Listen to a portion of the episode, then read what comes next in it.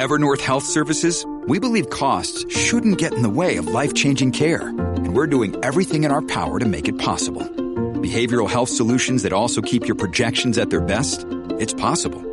Pharmacy benefits that benefit your bottom line? It's possible. Complex specialty care that cares about your ROI? It's possible. Because we're already doing it. All while saving businesses billions. That's Wonder made possible. Learn more at evernorth.com/wonder. So somebody who has been following the issue of Saudi Arabia, their role in the world energy market, and their relationship with the United States has been Terry Strada. She unfortunately lost her husband in the September 11th attacks, and she's the chair of 9/11 Families United, and she's been the loudest voice calling out a lot of the misconduct on the part of Saudi Arabia. Terry Strada joins us live now. Thank you so much for joining me on the radio, Terry. Good morning. Good morning. You're welcome, and thank you for having me. Terry, what exactly do we know, just remind us over the course of the last 20 years at this point, about Saudi Arabia's role in the September 11th attacks? What do we know for a fact? What we know for a fact now, with all of the information that's been coming out from President Biden's executive order, ordering a declassification review of all of these investigative reports, is that several Saudi officials who were working within the Ministry of Islamic Affairs were sent to the United States, and they had anti-American, pro-Wahhabi beliefs, and they were sent here working in intelligence agencies and had very strong connections to some of the 19 hijackers as well as Al Qaeda. We know with telephone records and other things that while they were talking to the hijackers, they were also talking to Al Qaeda, and that money was being transferred through these some of these agents as high up as Prince Bandar, who was the ambassador, you know, in the Saudi Arabian embassy in Washington, D.C. So he was transferring money to these handlers. And so was his wife. Money was going through her bank account as well. And one of the things that I've always found amazing about this whole thing is that it didn't seem to matter whether it was Democrats or Republicans who were president, old, young, black, white. They all seem to have a role in wanting to protect the Saudi government and not allow a full accounting of Saudi Arabia's role in September 11th. In fact, President Obama, that was his veto, the only veto that he had, and the only one that was overturned was a bid to protect the Saudi royal family from lawsuits that would have resulted from the victims of terrorism. President Biden indicated, in part with that executive order that you just alluded to, that he was going to sort of fast track the process of opening up the books of what we know about Saudi Arabia and their role in the September 11th attacks. Has President Biden done that? Has he been true to his word as far as you're concerned? Yes and no. And you're absolutely right that every administration has worked against us. And it did start with President Bush when he agreed to get all of the relatives of Osama bin Laden, you know, the bin Laden family and these Saudi nationals out of the United States within days of September 11th. And that was at the request of Prince Bandar. He then also redacted a complete chapter of the intelligence investigative reports back in 2002, a joint inquiry, you know, that the Senate and the Congress or in the House together did an investigation into our intelligence activities before and after September 11th. And he excised a complete chapter that had to do with the kingdom. So he started the hiding of the facts and the information that we could have had about the kingdom. Then when the 9/11 Commission was commissioned to do its work, it wasn't properly funded, and it wasn't given the amount of time needed to do the investigative work to have a full accounting. So again, the kingdom was not fully investigated in that body of work either. Like you said, President Obama followed through with his vetoing of a bill, a piece of legislation that would allow any victims of a terrorist attack on U.S. soil to hold a nation accountable for the role that they played. And now we have President Biden with his executive order, which has been the most favorable to the families of any administration. Has he kept it? No, they are not following through. They are missing deadlines. They are. That's our government that's missing deadlines, right? Not the Saudi government. Yes. Yes. The intelligence agencies that are tasked to go through these reports, the CIA, the FBI, the Department of National Intelligence. She knows that this is happening. Avril Haines. So does the AG. They all know that they are tasked to do this, and they are not. They are, like I was just starting to say, missing deadlines. They are refusing to look for certain documents. Out of 100,000 pages, we've gotten less than 10%. So they're not fully complying. But what we have gotten has been explosive in some ways. I mean, we have found out a lot of things we didn't know before, but there's a lot more to learn.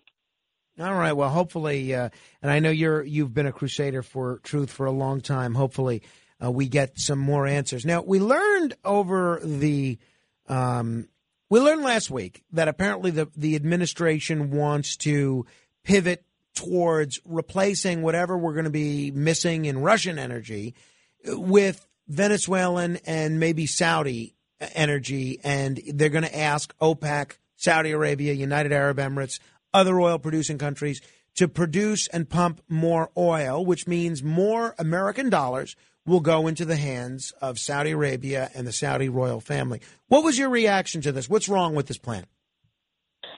Well, my reaction is very strong that you cannot have any conversation with Mohammed bin Salman, the crown prince, without talking about the role that they played in 9/11, especially with all of this new evidence that's come out.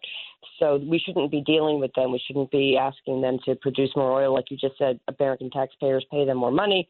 But more importantly, he's the one that's going to start to say, if you want to deal with me, you've got to deal with a lawsuit. And that's really backwards because no, Crown Prince, you have to deal with the lawsuit. You have to deal with the responsibility that your government played in sending these agents over here to the United States that then tasked their other agents to work with the 9/11 hijackers. Those 19 hijackers, 15 of them were Saudi nationals. Osama bin Laden was a Saudi national.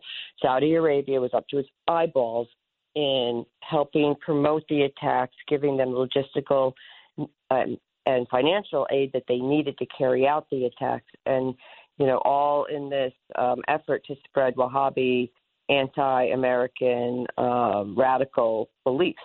And they need to own up to all of that and admit where the responsibility lies, which is within their government agencies, and take responsibility before we start dealing with them in, producing more oil. Now, aside from the role that they played in the September 11th attacks, which I think is reason enough to stop giving them more money and being so dependent, have our economy and our national security issues be so dependent upon them, there's a number of other very disturbing human rights abuses that the Saudi royal family is responsible for, isn't there? Well, yes. I mean, there's a lot of human rights, but, that isn't something I can actually use as leverage, right? I can't say what they're doing over there needs to stop or change, and we shouldn't do it. Morally, we should not. But legally, the only footing that I have is the crimes against humanity that were perpetuated on this country on September 11th. That was a horrific attack, killing nearly 3,000 people on American soil that they've never been held accountable for. And, they're bad actors in a lot of other arenas. And, the accusation against Khashoggi and the proof that's there that they're responsible for that as well, the killing of Jamal Khashoggi, all of it needs to be out in the open and dealt with much more effectively than we have in the past. It was also reported that on Saturday they executed 81 people convicted of crimes in the largest known mass execution carried out in Saudi Arabia in their modern history. The number exceeded the toll of a January 1980 mass execution of 63 people. I mean, to me, I don't know if this is the kind of country that we want to be so in bed with. Yeah, I agree. And it's horrifying to hear, right, that they just did that they executed 80 men related. You know, it's like they're trying to virtue signal like, hey, you know, we are taking care of terrorism. You know, we execute people over it. Well, that's a horrible solution. People aren't being given any, you know, trials or any ability to defend themselves. And I don't know what kind of ties they may or may not have had to terrorism. I do know for a fact many agents that they had over here were directly tied with Al Qaeda. And those agents have been brought back to the kingdom and are living over in Saudi Arabia. They have known ties to terrorism activities. And I'm not suggesting at all that they be executed. I'm just suggesting that they be held to account for the role that they played. Now, obviously, this is outside of your purview, but what would you do if you were Biden? I mean, he's in a pretty tough spot, as is the country. We're looking at gasoline prices over $5 a gallon. The bottom line is we may not like the Saudis. We may not like what they do in their own country. And we may not like the fact that they were responsible, at least in part, for the murder of 3,000 Americans, including your husband.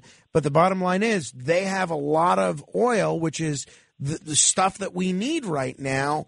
What would you do as an alternative to seeking this Saudi oil? Well, you should never do business with a country that, you know, has a complete arm of its government vowing to kill and destroy Americans. I mean, you know, Iran, Saudi Arabia, and there's a handful of others, Sudan. You should never be doing business with them. And we have oil, right? America, we are rich in oil. We are rich in natural gas. We can open up the Keystone Pipeline, which is a conduit to bring oil from Canada. None of these things can happen overnight. They take time. From what I understand is it's a lot easier to turn an oil spigot off than it is to turn it back on again, but not impossible. We just need to become more energy dependent, independent, not dependent on these other countries. And we can do that. And we can also move towards a much greener energy solution, too. But that just takes time. I support both. You know, I support greener energy. There's a way to get there, but you don't do it overnight. And you don't do it by shutting down the energy source that you do have. And you can never get rid of oil. Like you said in your opening remarks, it's used for so many things other than just at the gas stations. We're never going to be rid of it.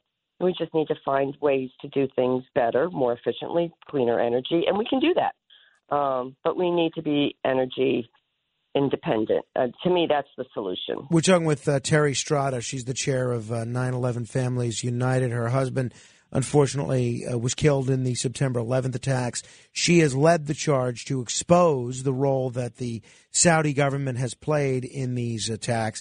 And, Terry, it would seem that the whole rationale for not wanting to import oil from countries like Venezuela, which we haven't been doing since 2019, or countries like Russia, which we're now no longer doing because of this invasion of Ukraine. It would seem all of that rationale and more would apply to Saudi Arabia, wouldn't it? Yes, absolutely. You know, we can't – again, the country of Saudi Arabia, you know – since this executive order has been issued, all of the things that we're learning about how they had this charity system set up to collect money, to support Al Qaeda, to support terrorism, to support anti-American, death to Americans at any cost, is just needs to be dealt with honestly. We could have a relationship with Saudi Arabia, but you can't have one if they've never been held to account for murdering, you know, my husband, my friends, you know, 3,000 people, all of the horrific damage that they caused to our economy, to our country, and that they would do it again. You know, until there's a consequence for your actions, what is stopping them? You know, we've never fully exposed all the cells that were set up here in the United States to support the entire network of terrorism in this country. It all needs to be out in the open and dealt with honestly, and then reset the relationship with the kingdom and move forward. Mm. Well, Terry, we are going to be following your efforts very closely. I appreciate you taking the time to chat with us, and please keep us posted going forward. Yeah, great. Thank you so much for having me. Thank you, Terry Strada.